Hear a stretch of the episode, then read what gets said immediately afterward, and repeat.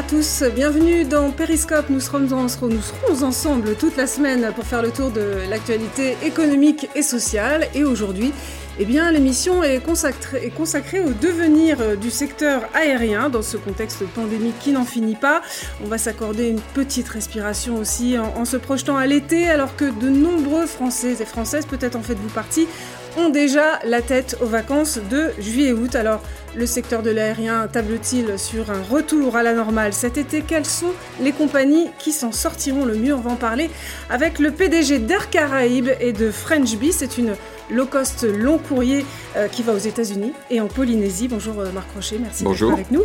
Euh, vous êtes concerné au, premier chef par les soubresauts de l'actualité puisque vous allez aussi en Guyane. Alors, comme vous le savez, d'ici à samedi prochain, la France va progressivement imposer une quarantaine de 10 jours pour les voyageurs en provenance de Guyane, mais aussi du Brésil, de l'Argentine, du Chili et de l'Afrique du Sud. Pourquoi? Eh bien, bien sûr, pour essayer de faire barrage aux variants. Donc, l'isolement s'ajoutera euh, à une série de tests exigés au départ et à l'arrivée. Michael Guyeux, Noélie et Morgan Pope.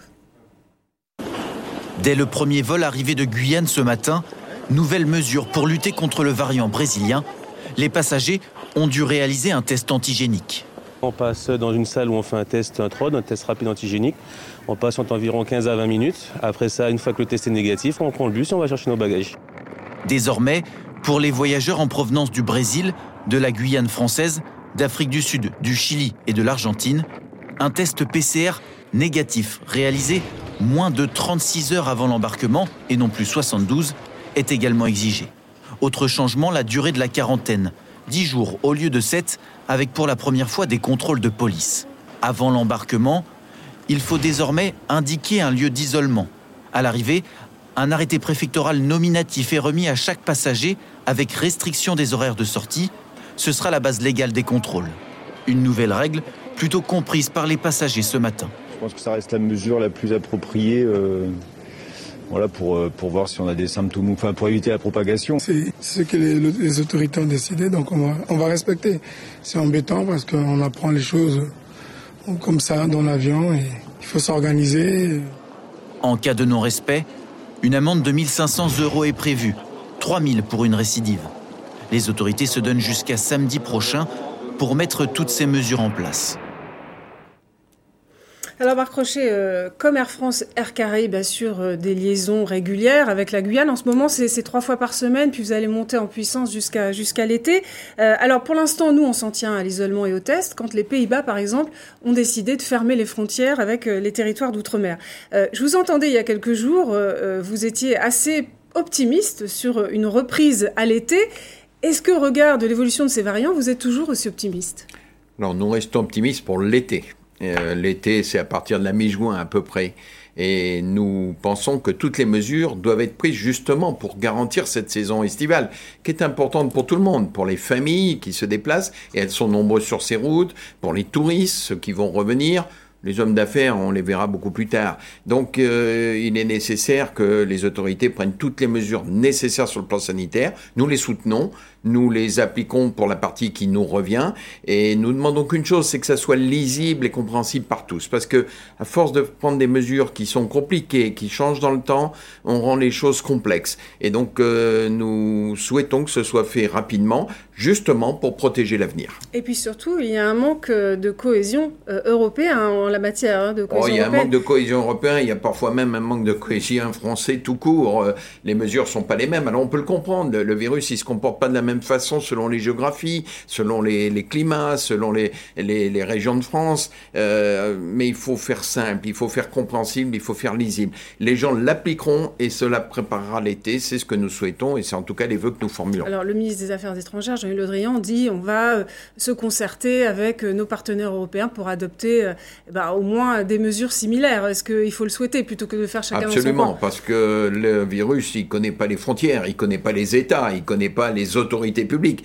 Euh, le virus, il circule. Donc, euh, on ne peut pas expliquer, par exemple, euh, qu'on ne pouvait pas fermer les liaisons qui venaient du Brésil, alors qu'elles se fermaient sur le Portugal, qui est pourtant le pays européen qui a le plus d'échanges de passagers avec l'Amérique latine. Donc, il faut que tout ça soit cohérent. On ne va pas laisser quelqu'un rentrer à Paris et pas rentrer à Lisbonne. il faut que ce soit, là, encore une fois, clair, lisible, compréhensible par tous. Air Caraïbes est en, est en difficulté, hein, évidemment, vu le contexte sur le secteur de l'aérien. Vous, vous n'échappez pas euh, aux difficultés du, secteur. Est-ce que là, simplement, ces mesures-là, elles ont un impact direct sur votre chiffre d'affaires? Vous pensiez peut-être avoir un petit pic d'activité euh, ah, en mai-juin Toutes ces mesures ont des impacts très significatifs euh, sur notre activité.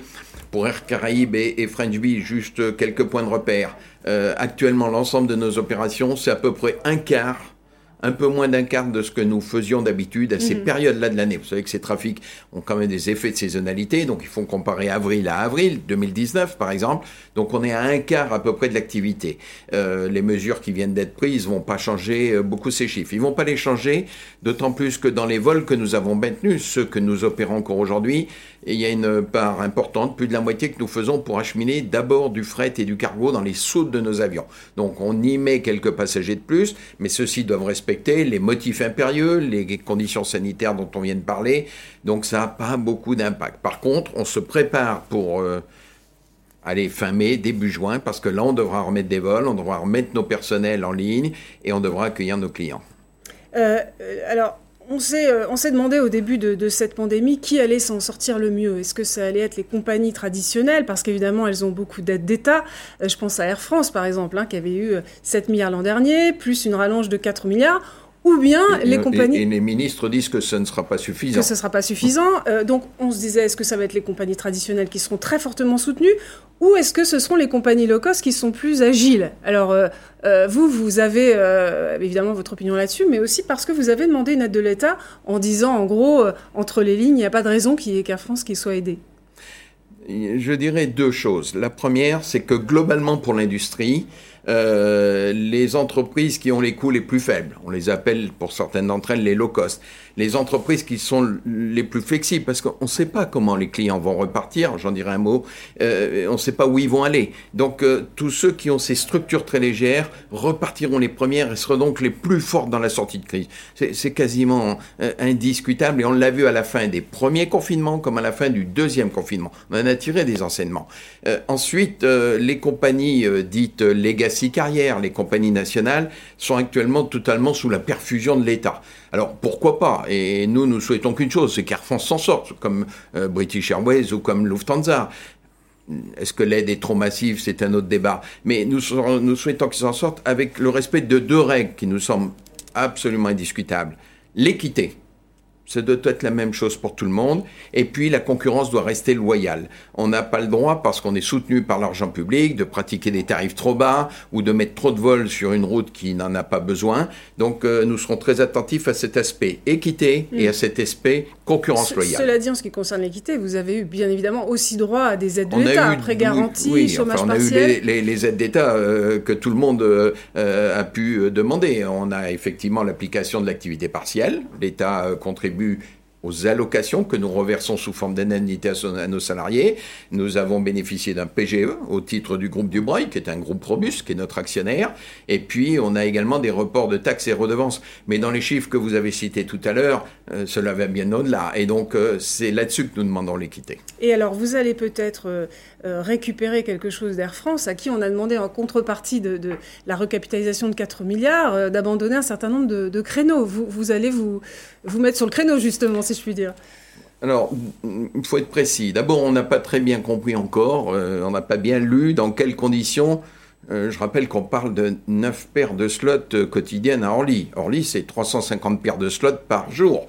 Donc, euh, bon, on parle de tout petits chiffres. Alors, je sais qu'il y a un, bon, un effet de communication autour de ça. Lesquels vous souhaiteriez récupérer Alors, euh, ces neuf slots, euh, ça permet neuf allers-retours d'un avion, soit moyen courrier, soit d'un avion long courrier, évidemment. Nous, nous avons aujourd'hui un portefeuille de créneaux horaires qui est suffisant pour notre activité. On n'est pas forcément en demande de créneaux horaires. Alors, on regardera comment ça va se passer quand même, parce que Vous avez dit le mot abandon, par exemple, dans vos propos. Je l'ai vu nulle part, ce mot abandon. J'ai vu mise à disposition de slots et tout. Alors, si c'est pour faire de la communication et si c'est pour être temporaire, clairement, ça ne nous intéresse pas. S'il y a des possibilités de se développer, parce que nous nous battons à la fois par sur pour être présents demain auprès de nos clients et nous avons décidé de maintenir tous nos plans d'investissement. Nous recevons cette année 2 à 350 supplémentaires, encore deux de plus l'année prochaine. Dès la sortie de crise, on veut se redévelopper. C'est pour ça d'ailleurs qu'on a gardé tous nos personnels. On n'a engagé aucun euh, PSE, aucune forme de réduction. On a même signé avec eux des APC, des accords de performance collective. C'est parce qu'on se tourne vers l'avenir. Et donc, euh, oui, on aura besoin de slots. Mais les chiffres qui sont cités euh, sont tellement petits qu'on trouvera forcément notre bonheur là-dedans. Est-ce que vous, allez pouvoir garder votre effectif initial grâce notamment au chômage partiel? Et dans quel état allez-vous sortir de de cette euh, pandémie On va en sortir affaibli, on va en sortir touché sur le plan financier, parce que c'est une crise d'une amplitude absolue. Troisième confinement. Donc on a un, vrai problème, mais nous étions une entreprise très robuste. Nous avons réduit, avec l'accord signé de tous nos syndicats, euh, notre masse salariale de plus de 10%. Quelques salariés nous ont quittés, mais c'est pas nous qui leur avons demandé de partir, c'est eux qui ont souhaité euh, aller pour certains d'entre eux, par exemple, partir à la retraite un peu plus tôt que prévu. Et nous avons euh, aujourd'hui 1200 salariés. On en avait un peu moins de 1500 euh, avant l'entrée dans la crise, mais là-dedans, il y avait des CDD qu'on n'a pas renouvelés. Euh, on garde tout le monde et tous ceux qui veulent rester avec nous à bord resteront pour la reprise auquel nous croyons à partir de cet été, comme on l'avait vu dans les déconfinements précédents. Alors on va voir si euh, les Français sont, prêts euh, à partir et à partir loin, à, reprendre, à reprendre l'avion, avec euh, notre prochain invité Jean-François Rial, qui est PDG du tour opérateur Voyageurs du Monde. Bonjour Monsieur Rial. est-ce que vous avez déjà des réservations pour l'été? Comment vous, est-ce que vous sentez cette, cet été 2021 bah, en fait, les réservations, on en a plein les Français ont vraiment envie de voyager. Euh, J'ai aucune inquiétude là-dessus. Le seul sujet, c'est euh, quelles seront les destinations qui seront autorisées, qui seront ouvertes, à la fois par nous, les Français, mais aussi par les destinations qui nous accueillent. Euh, il y a toutes les destinations de Marc Rocher hein, qui sont très intéressantes, tous les dom-toms, l'Europe, ça devrait fonctionner. Après, est-ce que ça fonctionnera au-delà? Comme par exemple on commence à évoquer les États-Unis pour ceux qui seront vaccinés, dans les deux sens d'ailleurs, à la fois les Américains vers nous et nous vers les États-Unis, et peut-être quelques, quelques destinations qui seront en situation sanitaire euh, très bonne. Euh, je dirais que la question euh, que vous vous êtes posée tous les deux avant que je prenne l'antenne, euh, est-ce que les Français ont envie de voyager? Oui, euh, les Français ont envie de voyager et très très très fort. Hein. On l'a vu euh, à chaque petite éclaircie, les réservations étaient énormes. Donc j'ai aucune inquiétude là-dessus. Je dirais qu'on va se retrouver très vite en termes de, de, de voyage de loisirs au niveau de 2019 très rapidement. Maintenant la question c'est quels seront les pays qui seront qui seront ouverts? Voilà, c'est ça la vraie question. L'outre-mer, hein, ah évidemment, Marc Crochet. Mais Jean-François a parfaitement raison. L'outre-mer est une, une, destination protégée en quelque sorte par son environnement, par son contexte médical. Bon, la Guyane aujourd'hui est en situation difficile, mais j'espère que tous les moyens vont être mis en œuvre pour corriger cette situation très vite. Donc euh, l'outre-mer français va bénéficier du rebond comme on l'avait eu à l'été 2020 et comme on l'a eu mm. cet hiver au mois de janvier 2021. Euh, Sauf qu'à l'été 2020, on n'avait pas ce, fichu variant brésilien qui aujourd'hui... Oui, euh, mais on avait le virus et à l'époque, on ne savait pas grand-chose du virus et à l'époque, grosse différence, on ne savait pas qu'il y aurait la vaccination si rapidement. Aujourd'hui, tout le monde sait qu'il y a la vaccination et beaucoup de gens, sans doute pas assez, se font vacciner. Donc nous sommes aussi auprès de nos clients très pushy, nous leur recommandons de se faire vacciner. Jean François vient de le dire, on va pouvoir aller aux États-Unis si on est vacciné. Alors, euh, Faites-vous tous vacciner Alors tous les deux, vous, évoquez quelque chose de très important, euh, la vaccination. Euh, L'Union européenne va proposer un, passeport sanitaire d'ici la, fin juin avec document de voyage, certificat sanitaire, donc test PCR a priori moins de 72 heures, même si on restreint actuellement à, moins de, de, 36 heures, et puis le certificat de vaccination. Alors, je vais poser la question à Jean-François Réal. Est-ce que vous l'attendez avec impatience, ce certificat sanitaire? Et est-ce qu'il faut qu'il inclue la vaccination, selon vous? Alors, nous, on appelle ça un pass sanitaire, mais enfin, on l'appelle comme on veut. Nous, ce qu'on veut, c'est qu'il collecte toutes les informations nécessaires, c'est-à-dire les tests PCR, la vaccination, mais aussi votre sérologie. Euh, si vous avez une sérologie positive, c'est parfait. Parce que, en fait, c'est pas une politique, le pass sanitaire. Si vous voulez, il y a une grande confusion sur ce débat. On confond outils, l'outil c'est le pass sanitaire qui collecte toutes vos données, et politique sanitaire.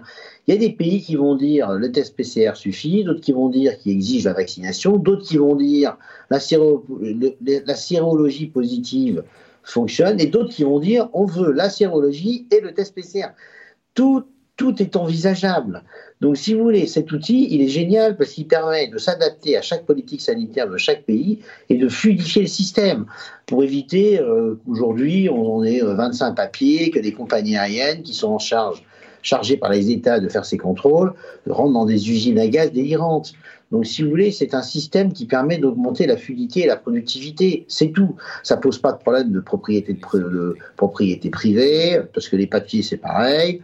Et donc voilà, euh, c'est ça l'idée hein, Pardonnez-moi, mais ça, ça, peut poser euh, un problème d'égalité entre les voyageurs. Il y a des catégories de population qui ne pourront pas être vaccinées euh, d'ici juin. Hein, c'est notamment les plus jeunes.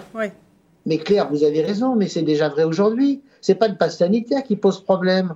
Encore une fois, on mélange tout. Ce qui pose problème, c'est la politique sanitaire des États. Si Israël, comme aujourd'hui, demande à ce qu'il n'y ait que les gens qui soient vaccinés qui puissent venir chez eux, et en plus que ceux qui voyagent en groupe, vous avez déjà une discrimination et, vous n'avez pas de passe sanitaire. Vous arrivez avec un papier et puis on vous dit euh, vous avez le droit de rentrer, vous n'avez pas le droit de rentrer. Donc le problème, on accuse le passe sanitaire de discrimination, mais non c'est pas le pass sanitaire qui est discriminant, c'est la décision des États d'autoriser telle ou telle catégorie de gens à voyager. Mais ça, ça relève pas du pass sanitaire. Mmh. Marc Rocher, vous, vous demanderez, vous, à ce que euh, les passagers fournissent un certificat de vaccination? Nous, nous sommes pour le pass sanitaire, ça vient d'être dit très clairement. Nous avons soutenu l'initiative dès euh, l'information qui avait été donnée par M. Thierry Breton, commissaire français auprès euh, de l'Europe, euh, parce qu'effectivement, euh, c'est quelque chose qui rassemble toutes les informations sous une forme authentifiée en plus, parce qu'aujourd'hui, il y a quand même avec des papiers il y a beaucoup trop de manipulations, c'est trop compliqué, il y a des faux. Donc nous demandons la mise en place de cet outil. C'est un outil. Après, chaque pays, chaque frontière décidera de ce qu'il prend dans cet outil. Mais au moins c'est simple, tout le monde sait qu'il doit l'avoir. Alors après, oui, ceux qui seront vaccinés auront peut-être plus de liberté que ceux qui ne le seront pas encore. Pas peu. Mais c'est une réalité. Donc euh, que les gens aillent se faire vacciner, c'est en train de s'ouvrir et de se banaliser partout. Moi, je reviens des Antilles. Euh, J'étais à Pointe-à-Pitre euh, avant-hier. le centre de vaccination des Antilles, il n'arrive pas à vacciner tous les gens qu'il pourrait vacciner avec les doses dont il dispose. Donc il faut pousser à ça, il faut entraîner les, populations et je pense que tout le monde y trouvera très vite son avantage. Laissons les gens se convaincre. Vous risquez de vous retrouver uniquement avec des seniors euh, en juin-juillet. Je ne hein. pense pas, je pense pas parce que vous allez voir que ça ira vite et puis il n'y aura pas forcément,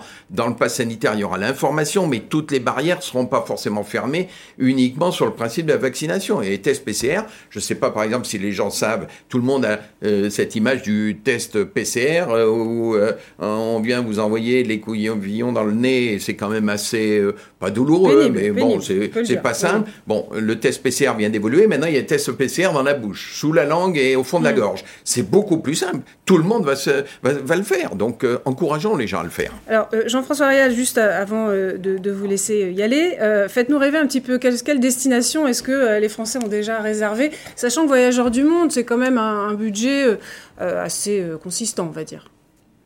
Ça, c'est ce que tout le monde dit, mais ce n'est pas vrai. Nous, on est haut de gamme en service, mais en prestation, chacun fait comme il veut.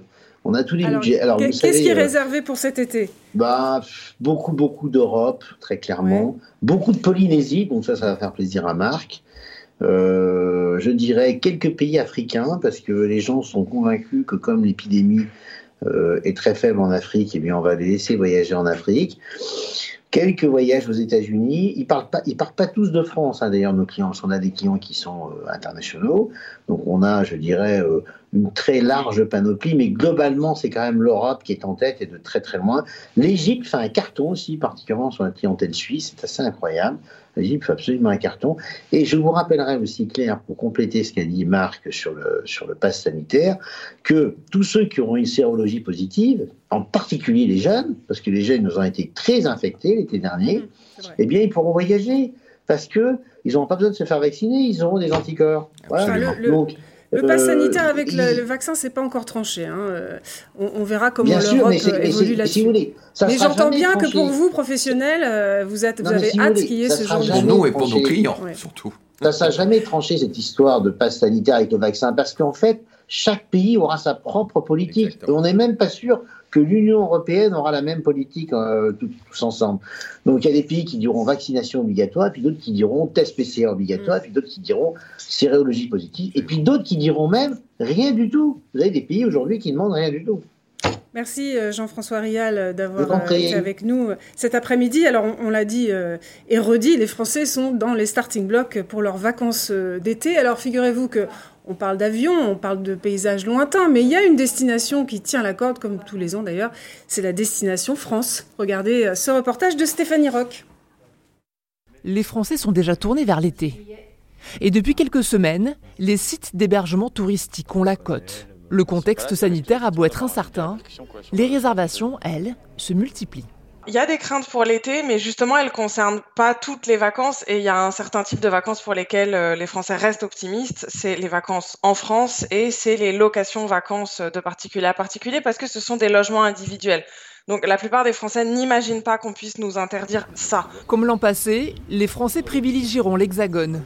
Parmi les destinations phares, l'arrière-pays et le littoral devraient faire le plein, comme les activités en plein air, à partager en famille ou entre amis. Dans tous les cas de figure, les Français opteront pour la tranquillité et les grands espaces. C'est vrai qu'on va connaître, je pense, la même saison extraordinaire que l'année dernière, puisque dès le mois de juin, on avait fait le plein jusqu'à fin septembre, donc ça avait été une, très très belle saison malgré les contraintes sanitaires et les distanciations. Les grandes villes, en revanche, pourraient être boudées. En Ile-de-France, l'an dernier, la fréquentation s'est effondrée. Près de 15 millions de visiteurs en moins lors du premier semestre. Les étrangers.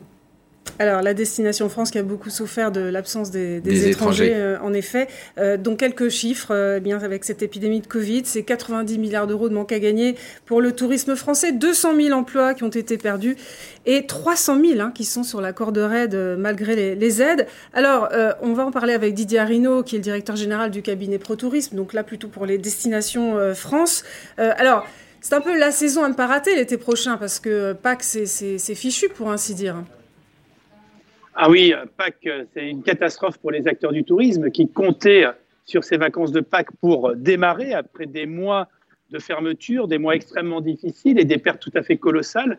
Aujourd'hui, ce secteur, il est sous perfusion des aides de l'État et euh, il n'attend qu'une chose, c'est de pouvoir euh, rouvrir euh, avec des acteurs qui, dans un premier temps, déjà aimeraient savoir quels sont les protocoles et on peut dénoncer l'amateurisme. On est à quelques semaines de l'ouverture, on ne connaît toujours pas les règles du jeu pour les clubs enfants, pour les piscines, pour les villages de vacances, pour les restaurants. Euh, on sait très bien que le virus ne va pas disparaître, même s'il y a une accélération de la vaccination. Et il serait temps de donner les règles du jeu pour que les acteurs puissent s'organiser, puissent embaucher leur personnel, puissent déterminer les jauges nécessaires, car ce dont nous avons la certitude, c'est qu'il y aura beaucoup de monde et plus euh, l'ouverture sera tardive, plus on aura une hyper-fréquentation dès le début du mois de juillet, avec euh, des Français qui euh, privilégieront la France, même si 30% d'entre eux auraient aimé partir à l'étranger cette année, mais ils le disent dans nos enquêtes chez ProTourisme. Ils nous disent, on sait pertinemment que ça sera certainement pas cette année et que nous resterons dans l'Hexagone à près de 90%. Mais véritablement, c'est nécessaire d'avoir euh, des règles du jeu pour que les acteurs puissent ouvrir dans de bonnes conditions et surtout qu'on reste compétitif. Car euh, après des mois de fermeture, euh, il faut trouver le personnel et puis il faut que les acteurs puissent penser à un bon rapport qualité-prix. Car cette année, nous aurons l'airbag des contraintes sanitaires et du fait que les Français voyageront peu. Mais dès l'année prochaine, avec l'ouverture à l'évidence de la plupart des frontières, on aura une concurrence et c'est cela que l'on doit préparer pour l'avenir. Alors, vous nous avez fait une petite surprise, Didier Arino. En fait, vous êtes mis sur la plage pour nous faire plaisir, pour nous faire rêver. Absolument. Vous, je me suis dit que ça serait beaucoup plus. C'est sympa. Ah, vous êtes où je suis, à, je suis à Arcachon, euh, sur la, sur la plage du Moulot, où, comme vous pouvez le constater, cette plage avec ce beau soleil devrait être remplie de touristes. Et malheureusement, il n'y a pas grand monde compte tenu des restrictions et de la règle des 10 kilomètres qui, bien évidemment, a impacté très fortement des acteurs qui s'apprêtaient à ouvrir avant les annonces, et bon nombre ont, refermé, notamment les hébergeurs. pourtant, on peut dire qu'ici, la distanciation sociale est tout à fait possible. On voit d'ailleurs les limites du système. Hein. regardez les Antilles, il y avait, tout était ouvert, les restaurants étaient ouverts, les hébergements touristiques étaient ouverts, et pourtant il y avait une très faible contamination. Et au, à un moment où nous avons mis en place le motif impérieux, il n'y a jamais eu autant euh, d'augmentation euh, du virus parce que justement, ce que le gouvernement n'a pas compris, c'est que le touriste, par définition, a peu d'interaction sociale puisqu'il connaît personne, il reste entre soi, il est dans des hébergements qui, eux, mettent en place des protocoles sanitaires, font euh, respecter la distanciation sociale. Et c'est bien dommage parce qu'on aurait pu démontrer qu'on pouvait concilier ouverture euh, du tourisme, développement économique et en même temps euh, protection euh, de nos concitoyens. malheureusement, tout cela se traduit par des pertes abyssales pour le secteur du tourisme, financées d'ailleurs par le contribuable. C'est tout à fait dommageable. Mais là, regardons l'avenir. Hein. il y a une augmentation de la vaccination et espérons une ouverture la plus dans les meilleures conditions possibles. D'abord pour la protection de nos concitoyens et aussi pour que ce secteur euh, reprennent des couleurs. On a des Français qui ont très très envie euh, de vacances, de voyages, de partage, de rencontres. Et euh, d'ailleurs, c'est pas si mauvais au niveau des réservations pour les acteurs du tourisme, notamment les locations de meublés, hein, comme on l'a vu dans votre reportage, mais aussi les résidences de tourisme ou les campings. Hein, les opérateurs comme Vacances Théol, comme Sudelia, comme Flower Camping sont plutôt bien réservés. Et puis, on a une belle répartition pour l'instant des réservations sur le territoire national avec des Français qui veulent quand même du soleil. On a un petit retour vers le littoral cette année et c'est une bonne chose pour l'ensemble de la destination France. Merci beaucoup Didier euh, Arino, donc euh, en direct de la plage d'Arcachon. Euh, quelle chance vous avez de profiter de cette belle après-midi. Alors, et, heureusement, et heureusement que nous avons des investisseurs comme, comme Marc Rocher, comme la famille Dubreuil, comme Jean-François Rial, comme tous ceux qui portent le tourisme français, parce que nous avons besoin de chefs d'entreprise, d'investisseurs pour qu'on garde cette place et cette compétitivité. On a tout inventé en France en matière de tourisme et il est dommage que on se laisse dépasser et justement il faut qu'on rattrape et ça passe par l'investissement. C'est par l'investissement qu'on restera compétitif. Et euh, une pensée pour nos amis de l'outre-mer qui euh, méritent qu'on y retourne le plus rapidement possible car ils sont très dépendants euh, du tourisme et c'est aussi de sublimes destinations vendons nos territoires, notre belle France, sous toutes ses formes, y compris avec les Outre-mer. Merci Didier Arino, Marc Crochet. Est-ce que, euh, j'entends hein, les préoccupations de Didier Arino, est-ce qu'on risque de perdre notre label de euh, première destination touristique au monde? Je crois pas parce que, hein, ont dû faire des restrictions. Je, ne crois pas pour pour deux raisons. D'abord parce que quand on a un label comme cela, c'est le fruit d'une culture, c'est le fruit d'une histoire, c'est le fruit d'un patrimoine. Euh, bien sûr que la crise est terrible, elle dure depuis maintenant plus d'un an et elle va un peu abîmer cette image, mais l'image va rebriller à nouveau. La deuxième chose que je voudrais dire également et qui, est, euh, qui fait un peu la différence avec ce qu'on vient de voir sur les voyages à l'intérieur de la métropole, c'est que les touristes, quand ils viennent de l'étranger, essentiellement bien sûr en France, comme dans beaucoup d'autres pays, euh, quand des Français euh, de métropole vont en Outre-mer, euh, ils prennent l'avion et l'avion est un des moyens de contrôle de la situation sanitaire. Je m'explique. Euh, vous pouvez aller en voiture euh, à Bordeaux, personne ne va rien vous demander. Alors on va vous surveiller 10 km, 30 km, mais finalement sur le plan sanitaire, on va rien vous demander. Si vous allez outre-mer aujourd'hui, on vous demande un test PCR. Si vous êtes américain, comme cela semble s'envisager dans les discussions entre les États-Unis et l'Europe, on va vous demander le test PCR et on va sans doute vous demander d'être vacciné. Donc ça veut dire que l'avion est à la fois bien sûr le vecteur de transport, mais c'est aussi le point de contrôle. Et donc tous les voyageurs aériens vont venir renforcer l'attractivité touristique. Prenez l'avion, vous êtes suivi, contrôlé, vous avez votre passe sanitaire, vous pouvez donc être accueilli sans restriction et sans arrière-pensée. C'est pour ça d'ailleurs que l'outre-mer est en quelque sorte une destination bénie des dieux pour euh, cette sortie de crise. Euh, l'année euh, qui vient de passer, on a vu moins 66% des passagers dans l'aérien. la jauge, elle en sera où à l'été? Vous avez espoir qu'on reprenne une activité normale dans l'aérien? Nous avons une prévision pour l'été 2021, euh, c'est-à-dire, euh, soyons clairs, hein, je ne parle pas avant le 15 juin parce qu'il ne se passera pas grand-chose. Maintenant, il faut se projeter sur 15 euh, juin, 15 septembre. nous, nos estimations sur les routes d'Air Caraïbes et de French Bee, y compris la Polynésie, y compris la Réunion, y compris les DOM, nous avons une prévision qui est à 10-15% en dessous de l'été 2019 on mettra suffisamment de capacité pour absorber une demande supplémentaire s'il y en a une. Donc on est optimiste pour cet été. Et on va le rester parce que, euh, comme cela a été dit, il y a beaucoup de gens qui ont envie de voyager, beaucoup de gens qui ont envie de sortir de chez eux. Mm. et il n'y aura pas tant de destinations. Vous n'allez pas aller en Amérique latine. Regardez la situation mm. en Amérique latine vous allez aller dans des destinations faciles. L'outre-mer en fait partie. Et outre-mer en font partie. France, l'outre-mer et quelques pays européens. Merci Marc Rocher euh, d'être venu avec nous. Alors restez euh, avec nous dans Periscope. Dans quelques minutes, on va parler d'un chiffre hallucinant, celui des dettes publiques cumulées dans le monde. Et on en parlera avec euh, Jean-Hervé Lorenzi. A tout de suite.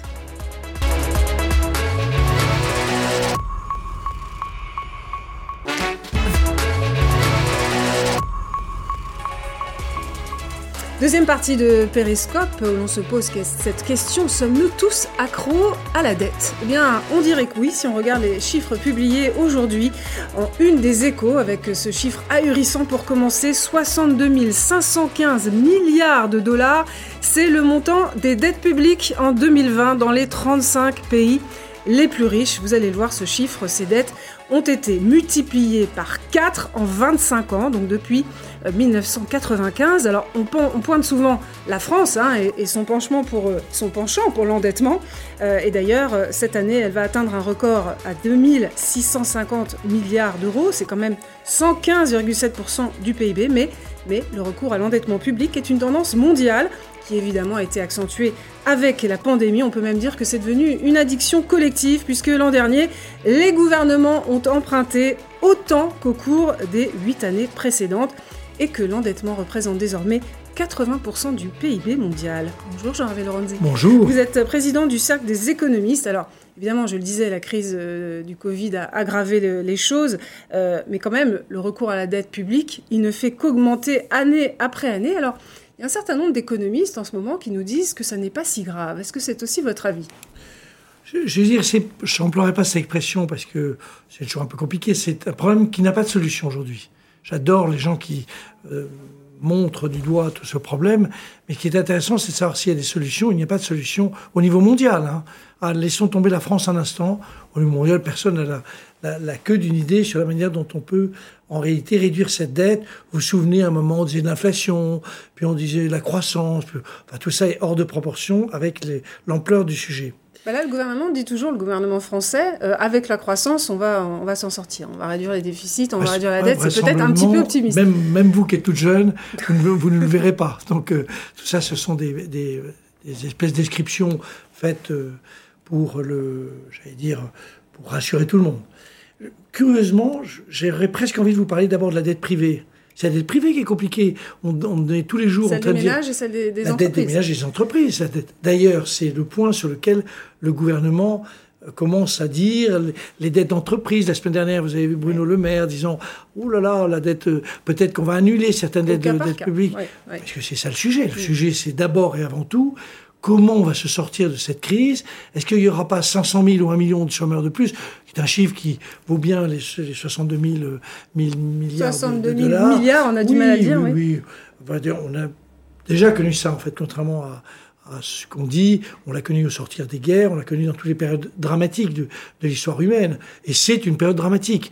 Donc ne rajoutons pas au drame euh, un roman du drame. Et le paradoxe, c'est quand même, euh, Hervé, on nous a dit pendant des années, oulala, l'endettement, c'est vraiment euh, très sérieux, l'État français est en faillite.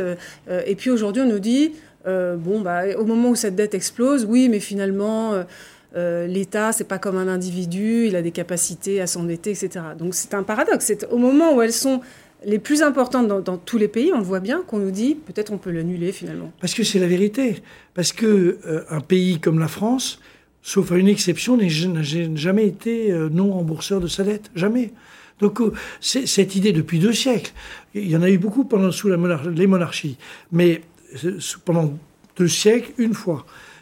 Et, donc tout ça pour dire qu'évidemment un État est d'abord, j'allais dire, le, garant de sa capacité de lever l'impôt, puisque c'est ça la réalité. Et en fait, tant qu'il lève l'impôt, il est susceptible de pouvoir rembourser, non pas la dette, mais les, les, les, intérêts de la dette. Sauf que là, euh, vous avez vu Bruno Le Maire, euh, il persiste et signe, il n'y aura aucune augmentation d'impôts. Euh, ça, c'est vraiment une constante depuis plusieurs mois. Je vous rappelle aussi que dans le même article des Échos, on rappelle que la, la, la, charge de la dette, c'est-à-dire les intérêts qu'on paye chaque année, ont diminué de manière massive depuis une, quelques années. Oui, donc... alors justement, c'est intéressant que vous me parliez de ça, parce que j'attendais l'argument euh, on peut euh, emprunter aujourd'hui à des taux historiquement bas, etc. Euh, le petit graphique qu'on a vu en début d'émission, là, je voudrais qu'on le revoie, parce qu'on voit l'évolution de la dette depuis 95, donc voilà, c'est en rouge. on va arriver, alors d'après les projections de, de la société de gestion Janus Anderson, qui a sorti ces chiffres, en 2025, on va arriver à euh, plus de 80 000 milliards d'endettement euh, dans le monde. Et on voit que les taux d'endettement, les taux d'intérêt, ils restent stables. À ceci près, donc, on peut s'endetter à bon compte. Hein. et donc, pourquoi on se priverait pour euh, financer une crise comme ça On va y revenir dans un instant. Oui, mais on voit quand même qu'à partir de 2023, ces taux d'intérêt, ben, ils remontent selon les projections. Et là, c'est la catastrophe. Comme économiste ancien, je vais dire, je méfie des prévisions. J'ai vu tellement de prévisions euh, se révéler Isaac que je suis prudent.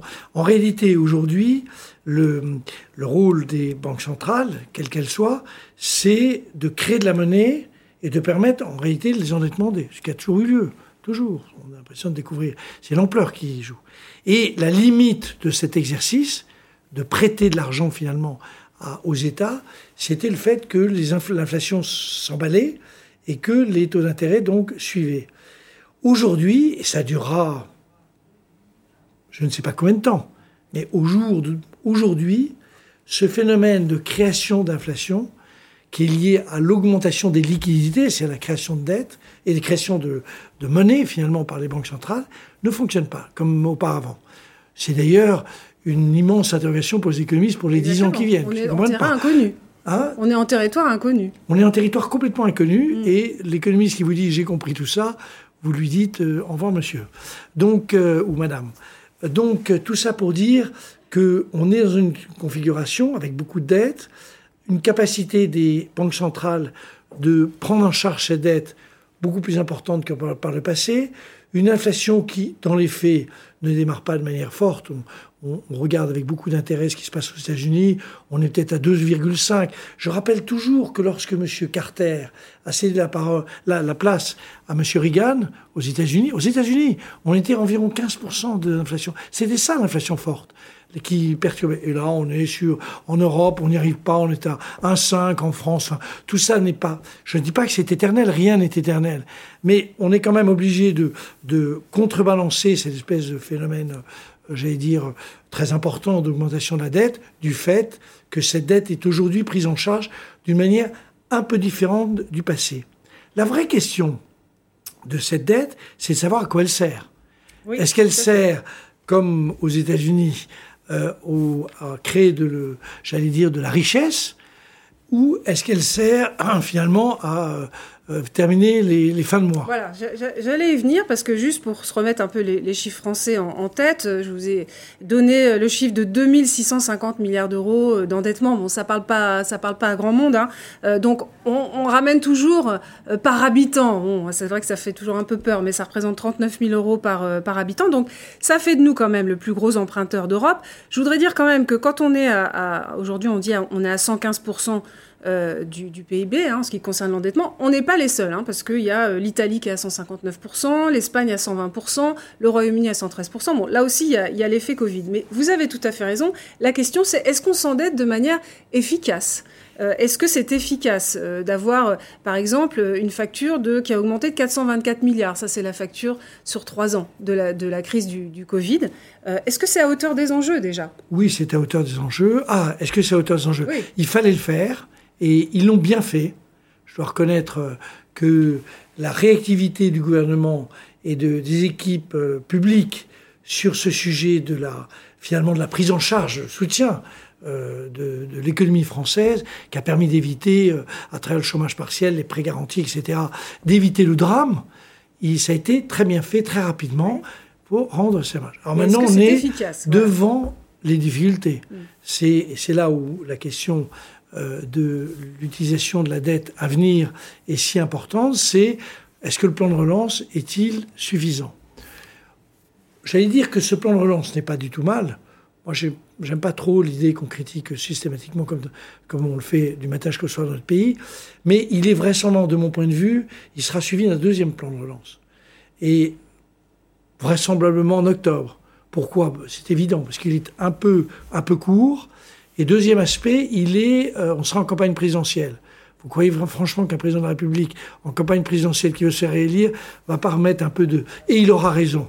Donc vous voyez, et je le mettrai peut-être de manière aussi plus centrée vers l'industrie, vers la recherche, vers la technologie. Il n'y a pas assez dans le, je trouve, dans le plan euh, de relance des 100 milliards. Je trouve que ça n'est pas, donc c'est là qu'on peut se poser la question de l'efficacité de cet endettement. Est-ce qu'on a assez investi dans les investissements d'avenir Et est-ce que ce n'est pas simplement pour entretenir les frais de fonctionnement de l'État? Non. Alors, je, je sais qu'un des auteurs euh, talentueux de notre pays, Nicolas Bavrez, que j'aime beaucoup, euh, a dit que c'était pour finir. Non.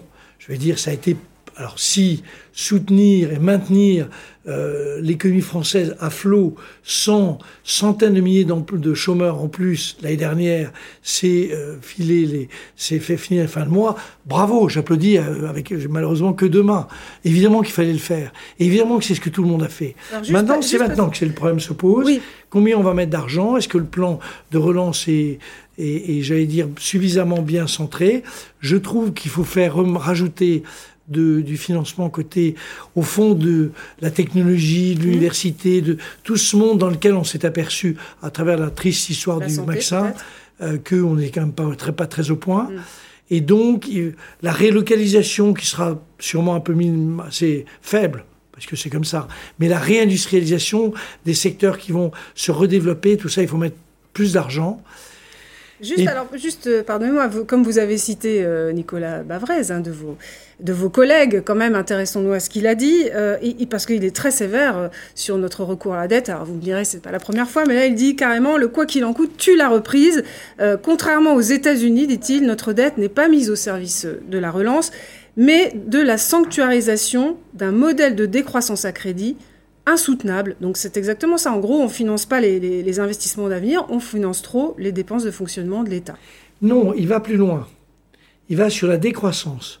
Je vois ce qu'il y a derrière et moi j'aime beaucoup Nicolas Bavrez, donc je suis parfois pas en accord avec lui, mais je suis trop optimiste pour être euh, totalement d'accord avec lui. Mais je trouve qu'il est toujours, il a des formules terrifiantes. Et la décroissance, on voit bien que c'est l'idée qu'on est un peu soumis à une pression forte idéologique dans le pays de, des écologistes. C'est comme ça. Alors c'est ni bien ni mal, c'est euh, c'est une réalité. Moi, je suis très respectueux des opinions des uns des autres. Je pense qu'elle n'est pas majoritaire dans le pays. Donc on est peut-être un peu trop sensible à, à, cet aspect. Il y a 30 milliards qui sont dédiés à, j'allais dire, aux dépenses euh, pour le développement de la croissance soutenable. Je pense que c'est très bien, mais mm. je pense qu'à un moment, il faut faire de la techno, il faut récupérer sur la décarbonisation, c'est important, mais euh, le, le, fait de booster tout ce qui est numérique, c'est très important. Il y a quand même, on a découvert des secteurs dans tout ce qui est santé, c'est dramatique ce qui s'est passé, on a découvert qu'on était complètement, euh, pardon, dépendant, dépendant de tous.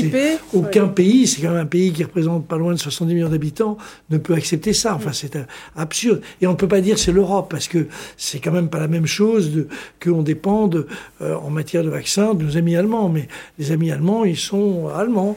Et donc voilà. Ce qui m'a intéressé aussi, c'est euh, lorsqu'il dit que cette épidémie a clos le cycle des politiques libérales entamé depuis les années 70. C'est vrai qu'aujourd'hui, tout le monde semble converti aux, thèses keynésiennes, un État stratège, un État interventionniste, etc., même si ce n'est que provisoire. Non, c'est pas provisoire, et c'est encore plus... Là, je suis mille fois d'accord avec ce que dit Nicolas Bavrez. C'est, un cycle long qui, alors c'est bien dans son expression, parce que les mots chez Nicolas Bavrez ont l'importance, on est parti sur une, sur une phase qui est pas keynésienne, c'est pas le sujet, mais qui est en réalité d'intervention de la collectivité. Alors, je vais vous en prendre un exemple simple. Il se trouve que, pardon de, faire ma propre publicité, mais dans un mois, je sors un livre qui s'appelle La Grande, la grande Rupture et, qui est... On vous recevra avec plaisir, voilà, évidemment. Qui est, je vous remercie à l'avance, et qui est quand même dans ce sens-là. En réalité, vous prenez par exemple le problème d'investissement. Investissement, c'est risqué. Vous et moi, euh, ben, vous êtes beaucoup plus jeune que moi, mais vous dites, est-ce que je vais pas, l'argent que j'ai économisé, est-ce que je vais pas le perdre dans tel? Et au fond, aujourd'hui, l'épargne dans un pays comme le nôtre, mais c'est assez vrai à l'échelle mondiale, elle est aussi très sensible au vieillissement. La population dans un pays comme le nôtre, beaucoup plus dans tous les autres pays européens, parce qu'on est le pays le plus jeune, mais que vous le voulez ou non. Or, les personnes, les seniors, sont averses au risque. Ils sont averses au risque. Donc vous avez un problème, c'est qu'il faut investir massivement dans l'environnement, dans la décarbonation, dans le, numérique, dans tout ce qu'on a imaginé, la relocalisation. Et vous êtes avec des gens qui ne vont pas vouloir y aller. Qu'est-ce qui va se passer à ce moment-là? C'est en ça qu'il y a une véritable rupture, c'est que la collectivité, va d'une manière ou d'une autre garantir le, risque qui est pris par vous ou moi quand on va investir dans des start-up, dans des choses comme ça. Quand Madame, deuxième sujet, quand Madame Yellen, qui Janet en, Yellen, Janet Yellen pardon, au Trésor. Euh, chef, ancien euh, gouverneur de la Banque centrale américaine et aujourd'hui ministre des Finances américain, qui est une femme qui est à la fois une femme d'action et une grande universitaire. Quand elle dit en quatre ligne, elle dit ce que Keynes, alors là on revient, on rejoint Keynes, a écrit en quelques centaines de pages et que nous sommes assez peu nombreux à avoir lu en réalité, elle dit il faudra désormais un impôt minimum pour toutes les entreprises dans le monde. C'est une révolution. Et là, Nicolas Babrez a parfaitement raison. Le cycle est parti sur toute autre chose. Est-ce que c'est l'État?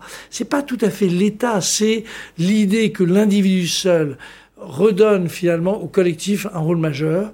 Et ce collectif, c'est euh, effectivement souvent la puissance publique. Et c'est évidemment le cas de, des États-Unis qui sont en train de faire une révolution.